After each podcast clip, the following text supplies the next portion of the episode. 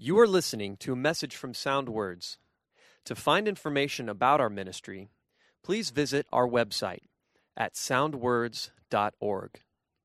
You can also download our free app from iTunes or Google Play to access more great sermons. We're going to the book of Ephesians, which we've been studying together. The book of Ephesians, and we're coming to the fourth chapter. And it's characteristic of Paul's epistles. The book of Ephesians is broken down into two pretty clear divisions.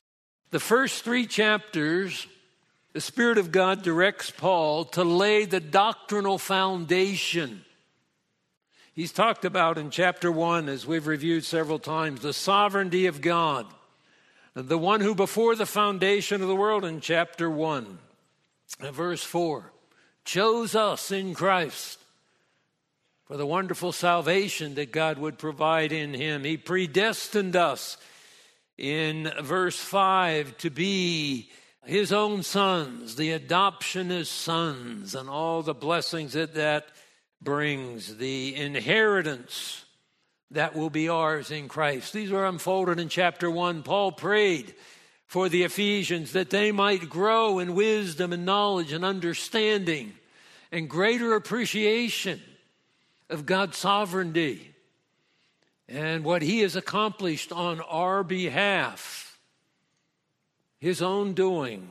Chapter 2 reminded us of how serious our lost condition was.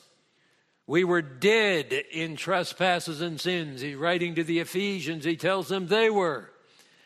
He's drawing attention particularly to their condition as Gentiles, cut off from all the promises that God had given to the nation Israel. They were under the control of the devil. They were led by the course of this fallen, godless world. They lived in the lust of their flesh, totally given over to that. And that's the description of everyone apart from Christ. We are without hope in the world. As he goes on to talk about that, God is rich in mercy. He intervened in verse 8 of chapter 2 by grace you have been saved through faith. That says it very succinctly. It's by God's grace through faith in what God has done and provided for us. It's not of ourselves. Sadly, to this day, 2,000 years after Paul wrote this letter to the Ephesians, people still think they'll be saved by their works. By going to church, by being baptized, by partaking of communion or sacraments or doing the best they can, and on and on. That's sad because God has already done everything that could be done. He provided His Son, Jesus Christ, to go to the cross to pay the penalty for sin so that He could give us the free gift, a redundancy, a free gift, which is eternal life through faith in Jesus Christ. Our salvation is not of works. No one could boast. But note verse 10 For we are his workmanship, created in Christ Jesus for good works. And we have to keep the order here. The order is so important, it determines where you will spend eternity, heaven or hell. It is not faith plus works results in salvation. Paul wrote a letter to the Galatians and said, Anybody who teaches that is cursed to hell, anathema. But faith in Christ results in salvation, which leads to good works. Good works are the result of having been saved by faith in Christ. Now, that's not to minimize the importance of works. The salvation that God brings to a life transforms the life.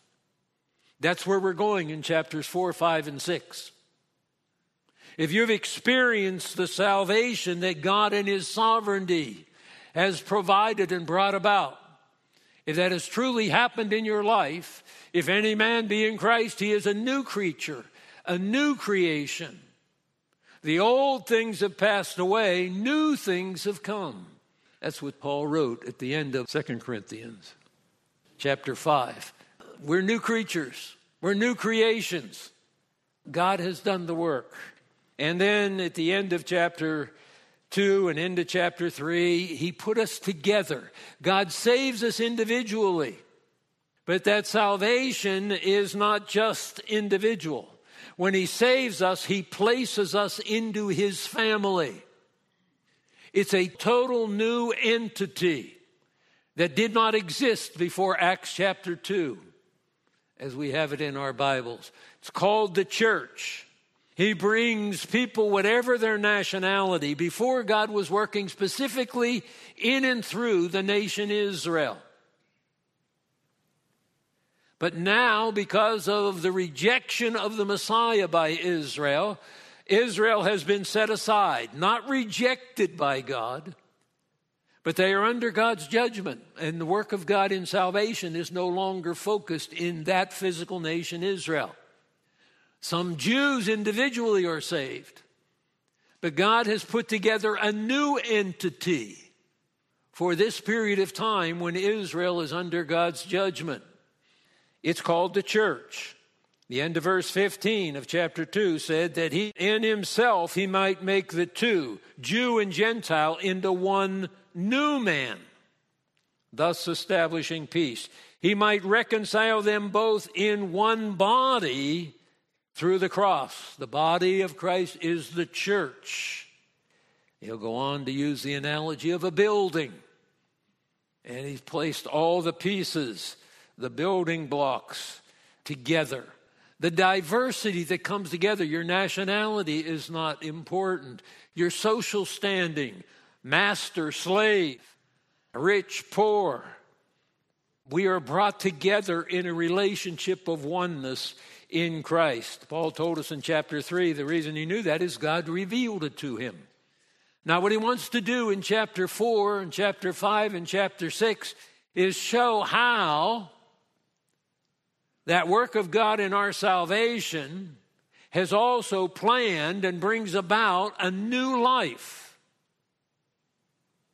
Good works, works that are consistent with the character of God. One of the ways you see this in the book of Ephesians verbs that are in imperative mood. An imperative is a command.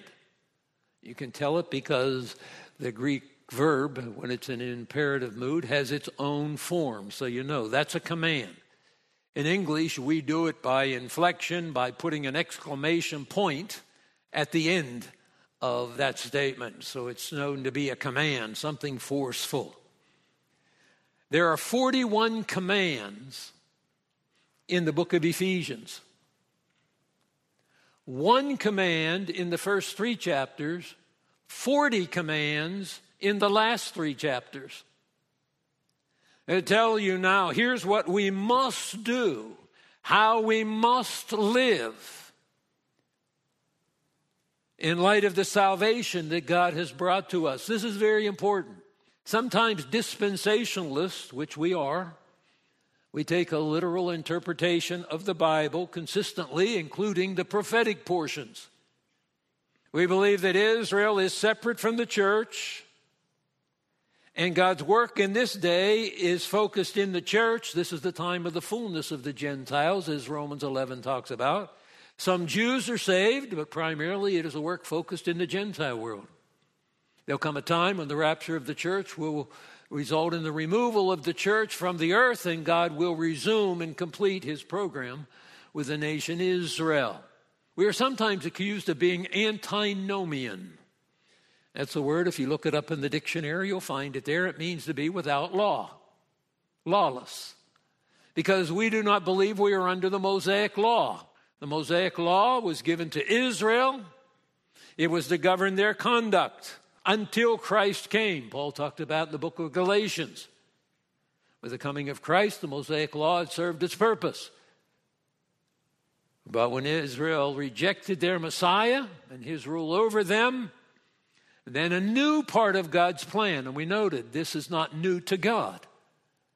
God didn't have to come up with plan B. This is something planned in eternity past, as we saw in chapter 1 that the church would be established a new entity that would bring Jew and Gentile together, and their nationality would not be a focus or important. That's why Galatians chapter 3 says that in Christ there is neither Jew nor Gentile, slave or free, and so on. Those distinctions are not essential. How do we live? Now, even those of us who hold to these distinctions sometimes go light on the commands. I mentioned there are 40 commands in chapters 4, 5, and 6. And that doesn't tell the whole story. When God simply makes a statement, not even in an imperative mood, that's authoritative. If you're in the military and your commanding officer tells you to do something, whether he does it in the form of a command or a simple statement, it carries authority.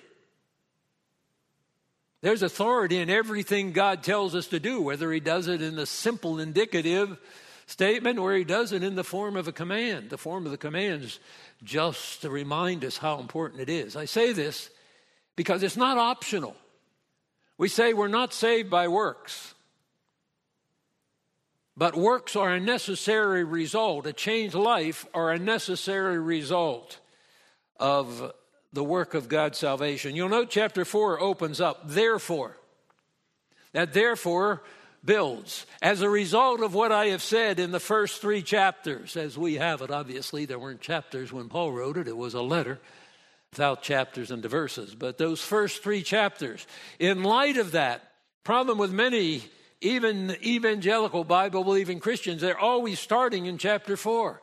Because I want something practical. I want something that tells me how to live, how to have a better family, how to raise teenagers, how to, how to, how to. But if you don't have the doctrinal foundation, you're building on sand. We saw what happens when a building, something in the foundation gives way. Jesus warned about that in the Sermon on the Mount. We have to have sound doctrine, solid teaching.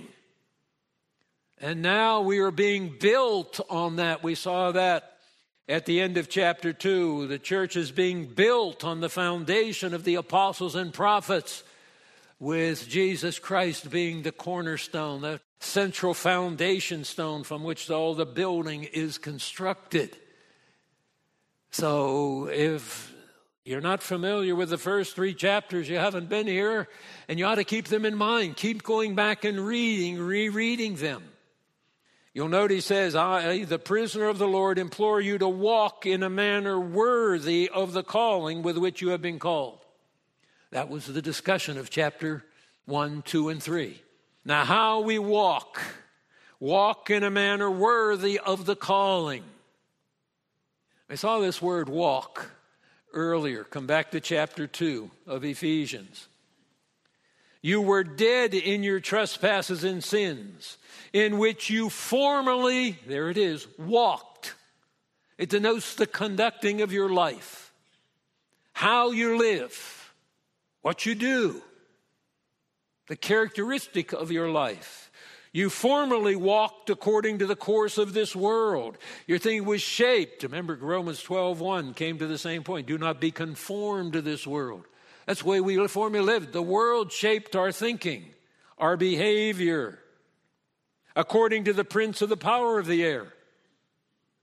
Only two kind of people in the world those who are the slaves of the living God and those who are the slaves of the devil. For for salvation in Christ, everybody is a slave and does the will of the devil. Remember in John chapter 8, Jesus talked to the very religious Jewish leaders and said, You're of your father, the devil, and you do his will. Being religious doesn't free you from the authority of the devil. Only Christ can do that. You walk according to the prince of the power of the air, the spirit that now works in the sons of disobedience. We all too formerly lived in the lust of the flesh, indulging the desires of the flesh and of the mind. We were by nature children of wrath, deserving of wrath, destined for wrath. That's where you are apart from Christ. But you note the change. We noted that down in verse 10. The result of God's saving grace. We are His workmanship, created in Christ Jesus for good works, which God prepared beforehand so that we would, here we go with our word, walk in them. Justification and sanctification are distinct, but they are never separate. The great reformer John Calvin made that observation. We distinguish between justification and sanctification, but we must never separate justification and sanctification. When God brings his salvation to you, he cleanses you within. It's the heart that's deceitful and desperately wicked above all things, Jeremiah tells us. God cleanses us from our sin. He makes us new. Romans chapter 6 develops that as it moves in to talk about our sanctification, living out now a new life, a holy life as saints of God, God's holy ones. God prepared these walks as the outgrowth, outflow, result of our salvation. Anyone who claims to place their faith in Christ, but is living according to the pattern of the first three verses of chapter 2 of Ephesians is a liar. God's salvation is a package, it includes new life. That's Romans chapter 6, which we studied recently in our study of the book of Romans. We die with Christ. We're raised with Christ to new life. I stress this because you can grow up in a church like this a Bible believing, Bible teaching church, go to the Bible school from youth up, and be on your way to an eternal hell.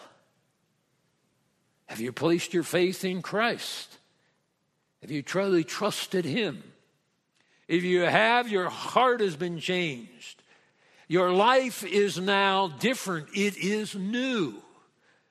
Many times over the years I had people come and say, Oh, yeah, I know I'm a Christian. When I was at Bible school, I prayed and trusted Christ. What is in your life that evidence? Well, I haven't been living for Him. Go on. Well, somewhere when I got to high school, you know, I got off track, but I know I'm saved. Well, God better know it. When He saves you, He changes your life, He makes you new. So I want to be clear on the biblical doctrine. No, your works don't help you get saved. But when God saves you, you become His child. Partake of His nature. You don't become deity, but His character is produced in you, in me.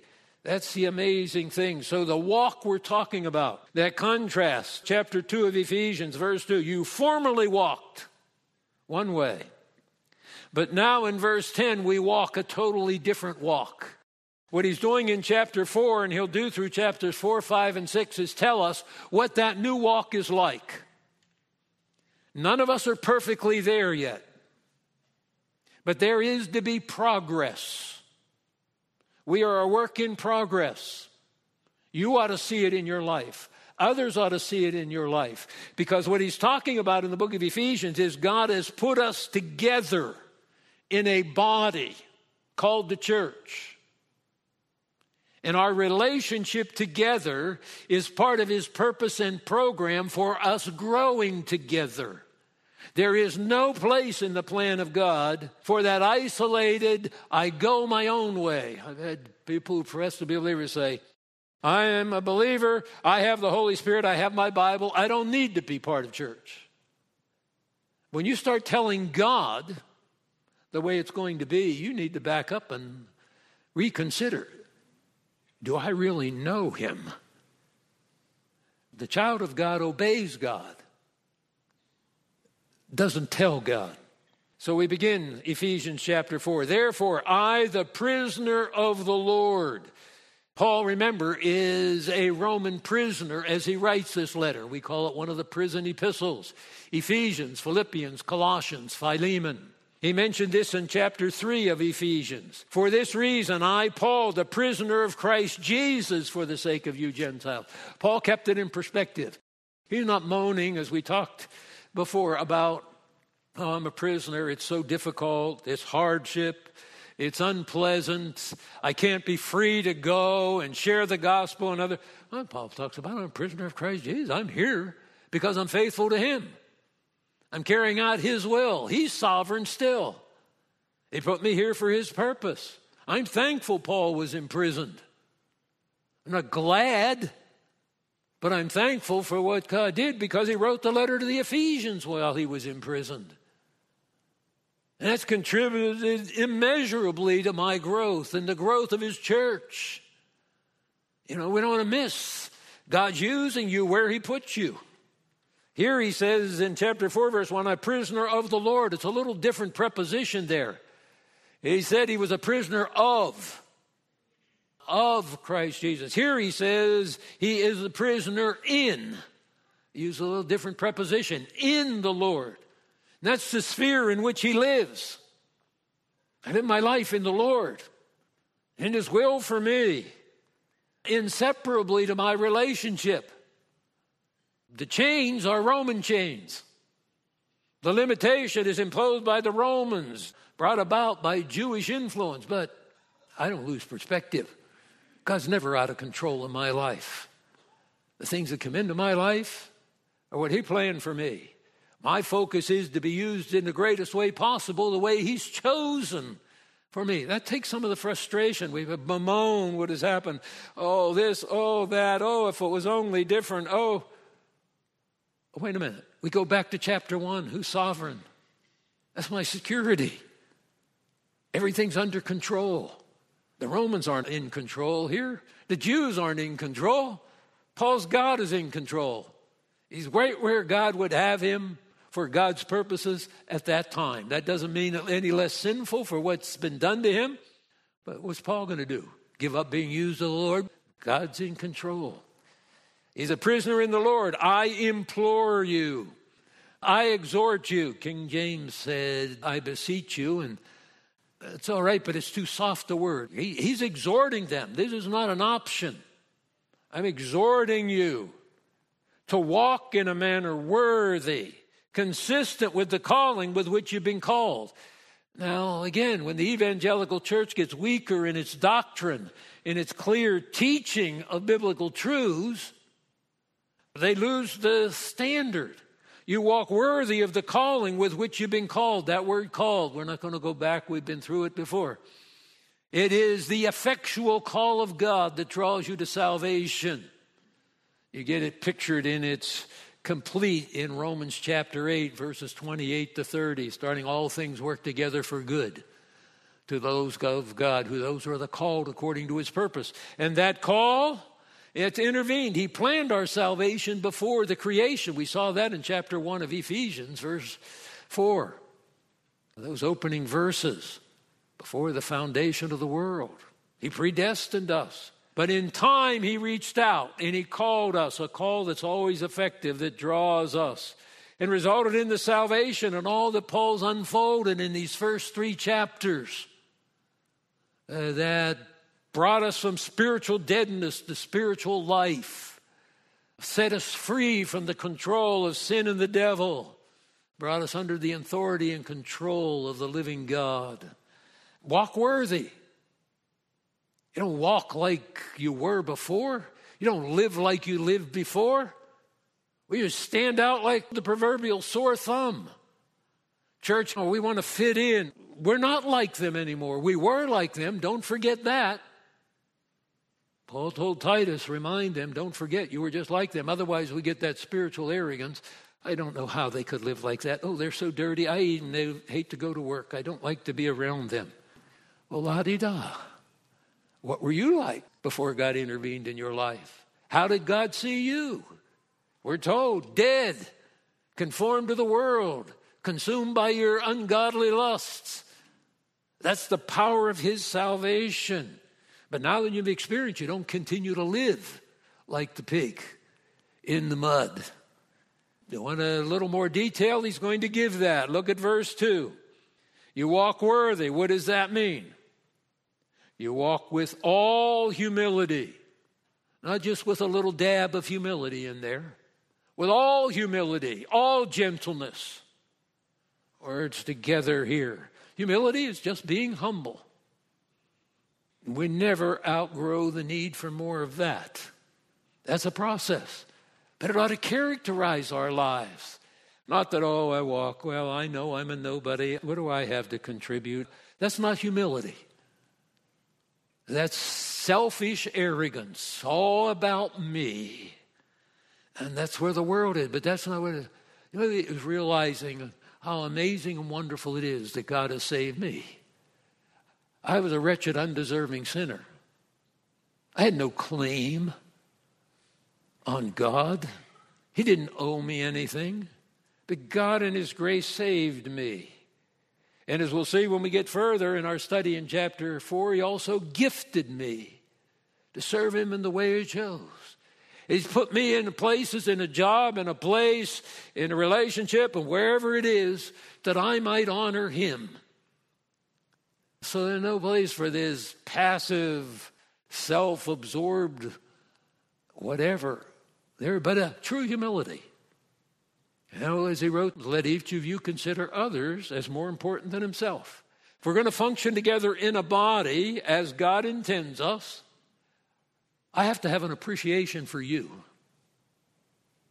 What God has done in your life, how God is using you, how important it is that God has placed me in a body like this so that I might grow with what others can contribute to my life and do. That doesn't mean I become selfish because then I'm looking for a place and Lord, I want to be used. I don't have to be an important place. I just want to be where you want me in this body to be used in the way you want me to be used. That's humility. It's not standing aside and observing. You talk about the Bible school, people pour themselves into different ways. Some of the contributions are more noticed, others aren't.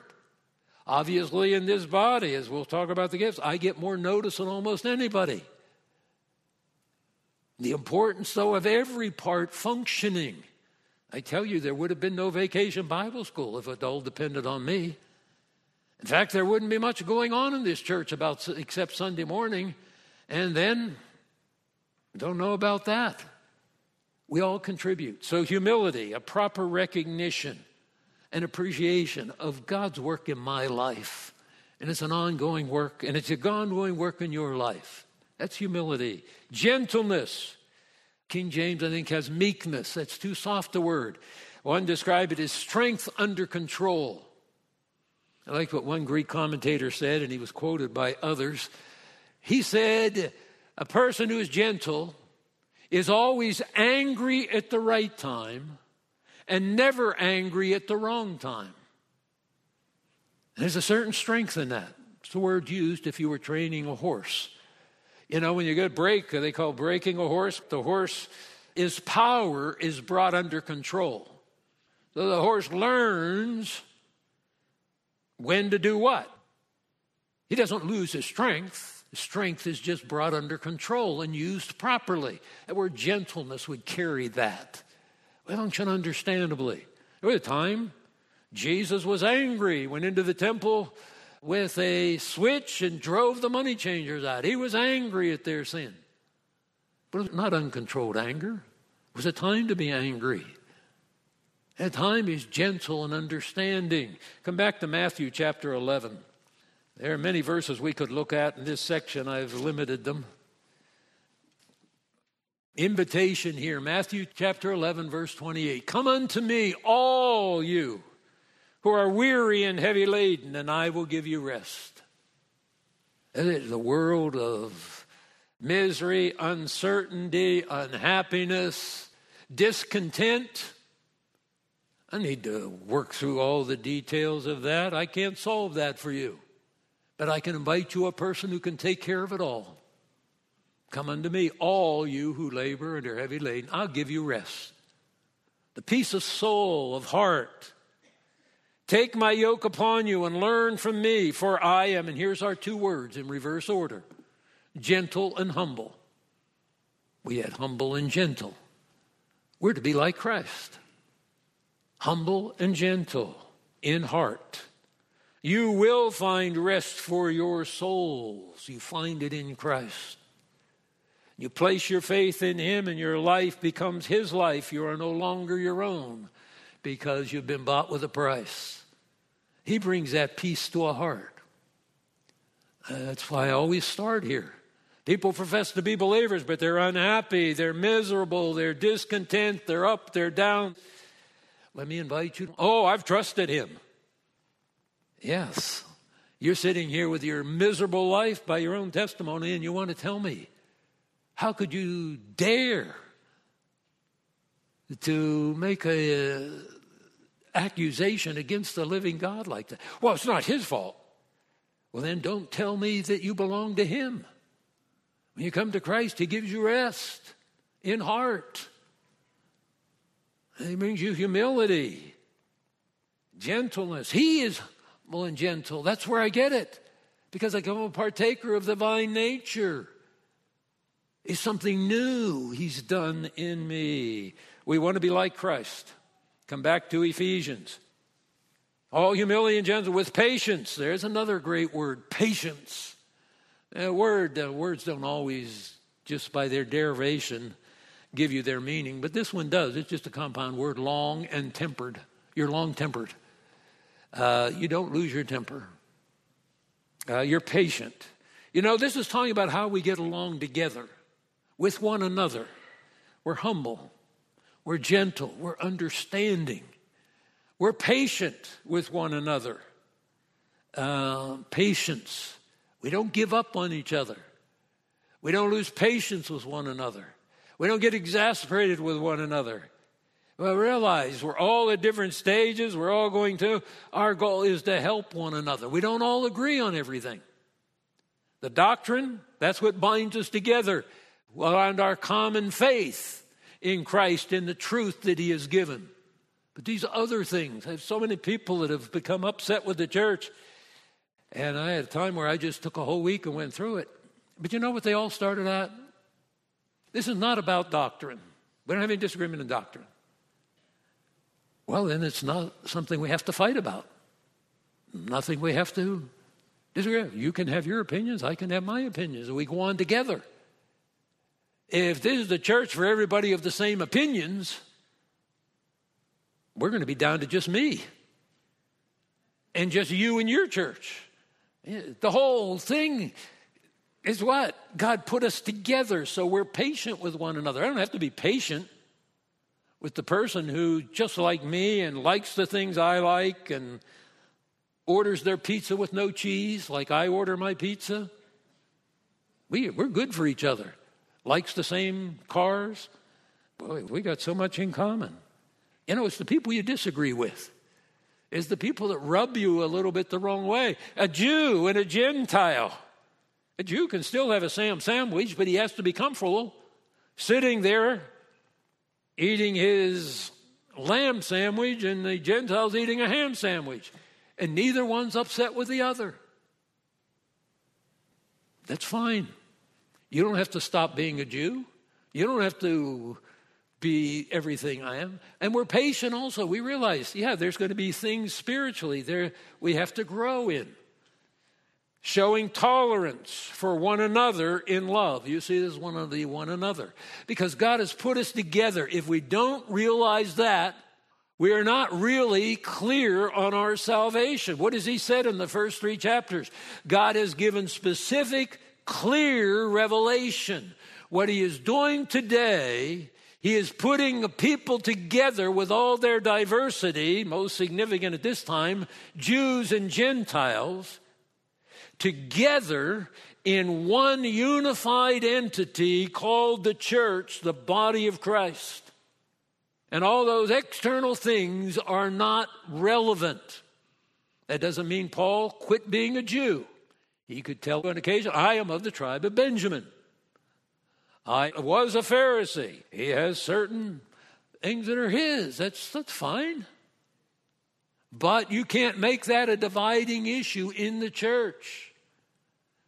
We start churches for different things. We start churches because we want the people like these to be comfortable there. God's bringing people that would never be comfortable together together. That's what he said. He didn't say, let's start a Jewish church, then let's start a Gentile church. That had taken care of a lot of the problems, except it wasn't God's plan. So, part of that conflict that keeps going on that Paul has to address is Jew and Gentile have to learn that the spiritual work that God has done has made you one with your differences, tolerance for one another. And then he switches to some participles here. We have them as ing words being diligent, zealous, spoudazo, have a zeal a diligence. You're going to apply yourself to this. Being diligent to preserve the unity of the Spirit in the bond of peace. Note, it doesn't say to produce the unity. Who produced that? Back to chapters 1, 2, and 3.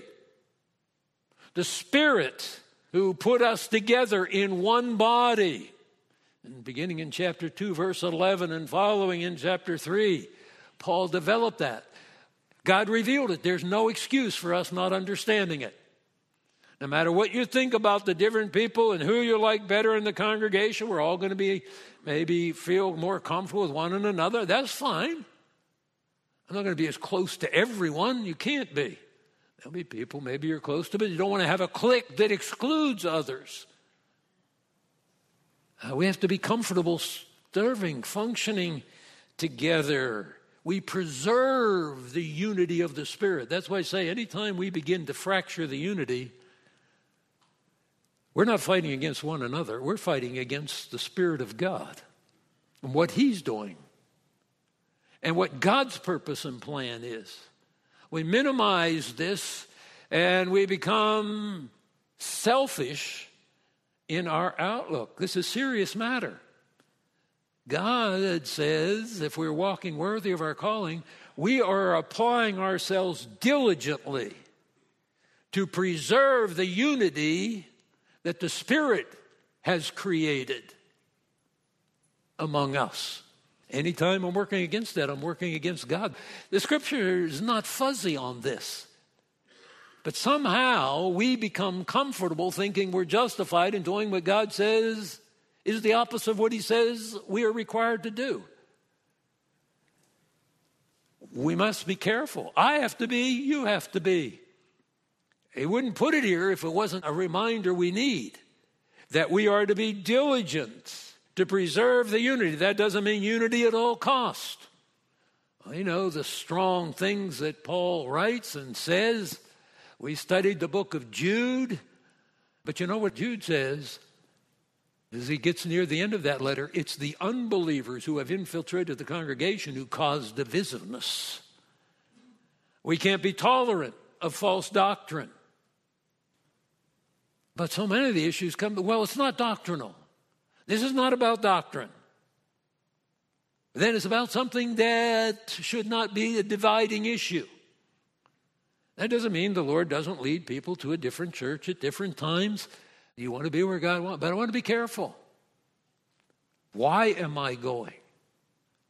Why are you here? You're here because, well, I needed the teaching. I thought this is where we could grow. This has happened not too long ago. Uh, I had people come and we're going, the doctrine's weak. The teaching, I would have to say, is not very good. What are you doing there? Why would you be there? That's not true of every. We got Bible believing churches in town that teach the word wonderful. They're telling me the teaching's poor. What are you doing there? The church is the pillar and support of the truth. We're called to defend the truth. And you're going where you say, well, they're pretty weak. Then get out. You don't have to come to, know, go to another place. Fine. People say, you know, the teaching is clear, it's strong, it's what we needed at this time. Wonderful. Pour yourself into it. Believers, we claim we're Bible believing Christians. You know, the things that start, the cracks that come, these kind of things, we just weaken. We are preserving the unity of the Spirit in the bond of peace. That word bond is basically connected to the same word prisoner up in verse 1 Paul's the prisoner of the Lord because he's in bondage. That's what the prisoner is, be chained. He's confined. So here, the bond holding us together is the bond of peace. That unifies us. We're not at war with one another. We're tearing each other apart. You know, sometimes things that hurt, misunderstandings, unfairness. I mean, we are a process of growing. Sometimes we say things, do things, treat people, and it wasn't thoughtful. If that happens to you, you have to say, God, maybe this is an opportunity for me to grow in grace. But what's concerned is my, you know, the only thing I control in all these situations is what I do. Maybe God's brought that into my life so that I could grow and learn to handle it. And I wasn't treated fairly. And maybe what they did was unthoughtful, unkind. I can't change them. But I can be sure that I handle it in a way that's honoring to Him. I mean, I wouldn't need to do all these things humility, gentleness, patience, tolerance, preserving unity if everybody always did just the perfect thing to me. And I don't always do that to others. So we understand and we concentrate. Lord, this is an opportunity for me to grow. What they did was mean spirited. I think it was unkind. I think they intended it to hurt me. But that doesn't change how I have to conduct myself. What I have to do, you know, takes the pressure off me. Because I'm always upset about what somebody else is doing, I'm always upset about something I can't change. So I say, Lord, this is the opportunity for me to grow. And through that, they'll grow. And that's the process. We're showing tolerance in the bond of peace. And there's a series. Seven times God uses the word one. He could have just lumped it all together in verse 4 one body, one spirit, one hope, one Lord, one faith. One, he could have just said one body, spirit, hope, Lord, faith, baptism, God. He uses the word one seven times. And he uses even three different Greek words for one. That just reminds you here, he gets your attention so you don't lull in. These oneness join us all together. Because if there's only one of each of these things, where's the division coming from? They shouldn't come from the externals, Jew and Gentile. It couldn't, shouldn't come over whether you eat a ham sandwich or not. Both can give on this. And either one can give for the good of the other. If eating causes my brother to stumble, I won't eat.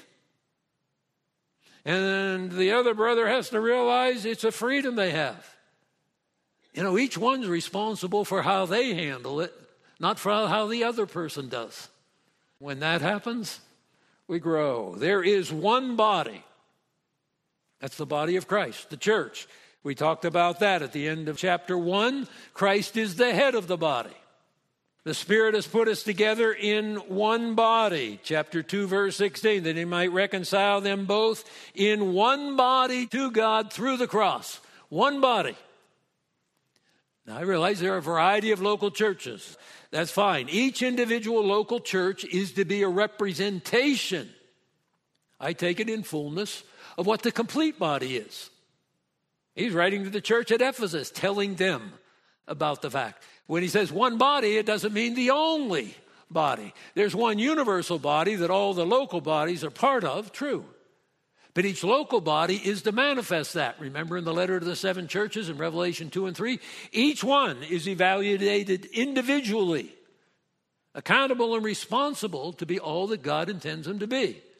So we are accountable here and respond. There's one body, one spirit that brought about the one body, put us in the one body. Okay, the one, that means two. So if I'm out of step, I'm out of step with the Spirit. Something's wrong here. Just as you were called in one hope of your calling. Our calling came with a hope and an inheritance. Chapter 1 talked about. Can we keep going back.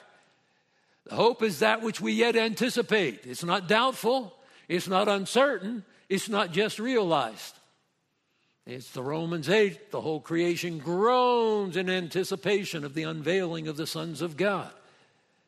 There's part of our salvation that we have not yet experienced and will yet enter into. and then the glorious reign with Christ in his kingdom. We all share the same hope, the same goal, the same assured ending. One Lord. One Lord. Well, if two slaves are fighting against one another, something's wrong. There's only one Lord. Are we both doing His will in His way as He instructed? Then what's the fight about? There's one Lord. Well, that means He's in charge, not me. One faith. I take it that's the faith that we place in Christ. The faith that is brought about our salvation. Let me read you a verse out of Romans chapter 3, verse 30. You don't need to turn there unless you want to jump there.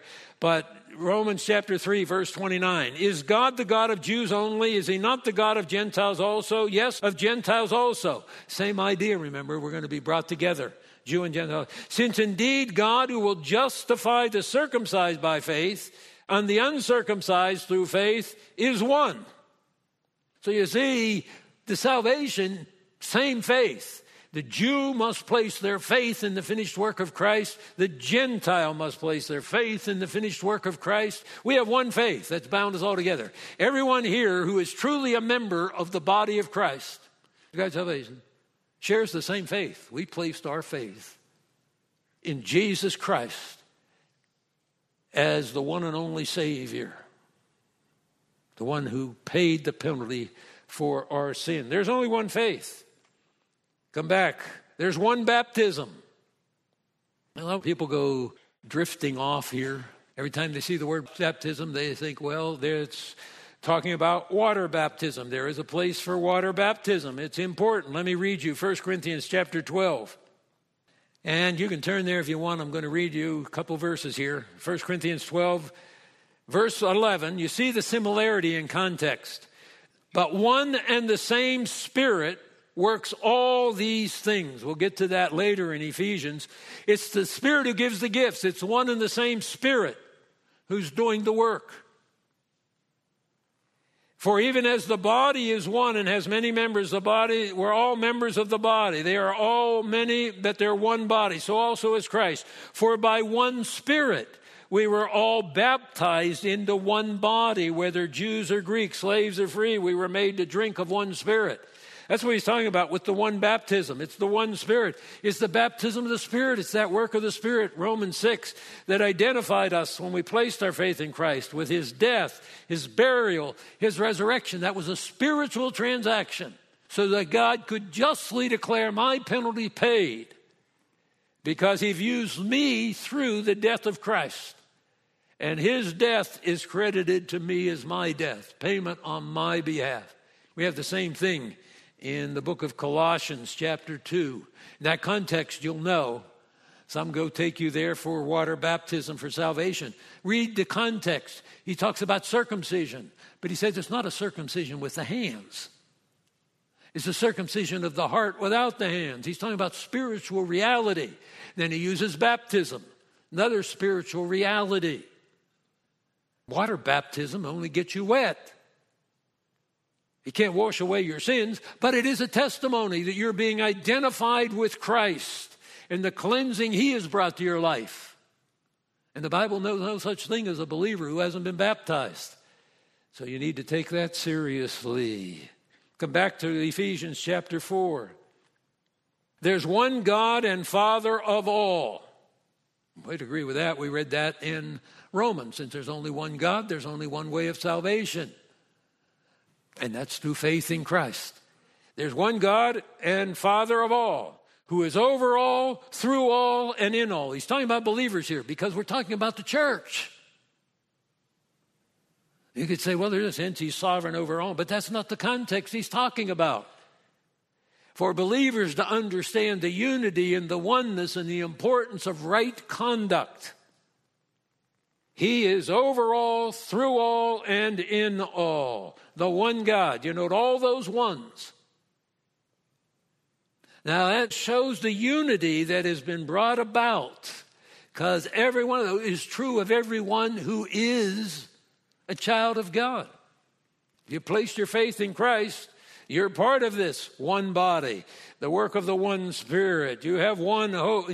It's all there. Oh, this is serious business because what God is doing today in the world is building His church.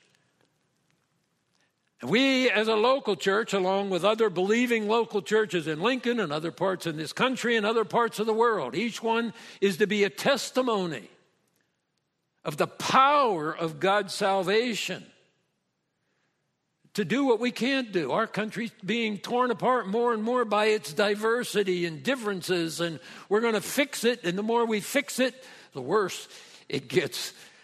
But you know what? They ought to come to the church and see and people there who are very poor, very rich. People there of one race or another. I wish we had more diversity. We don't want to start a church in a part of town for this race, and a church in the part of town for the people who are this social standing. It's a denial of what God says. I want to put you together, and your togetherness with your differences is a testimony to the world of what I have done. And you know what? You love each other. And it's a love that, the, what? The fruit of the Spirit is love.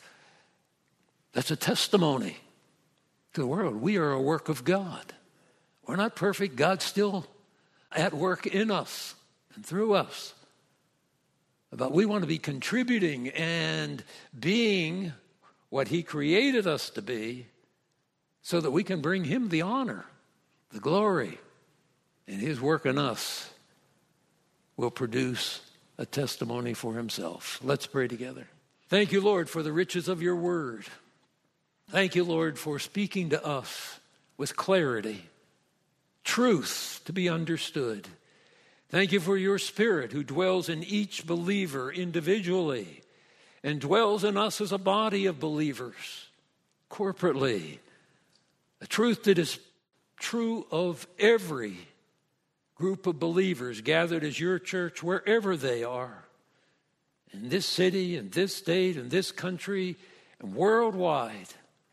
And Lord, I pray that we, as a local church here, would be careful that these truths, so rich, so precious, it's the truth of the salvation that you have accomplished for us and provided for us in Christ is clearly manifest and evidence as we continue to grow together.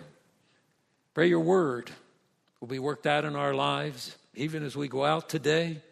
Bless the day before us, whatever you have for us in Christ's name. Amen. Thank you for listening to this message from Sound Words, a ministry of Indian Hills Community Church. Make sure to download our app from iTunes or Google Play for more messages like the one you just heard. If you would like to contact us, please email soundwords at ihcc.org or give us a call at 402 483 4541.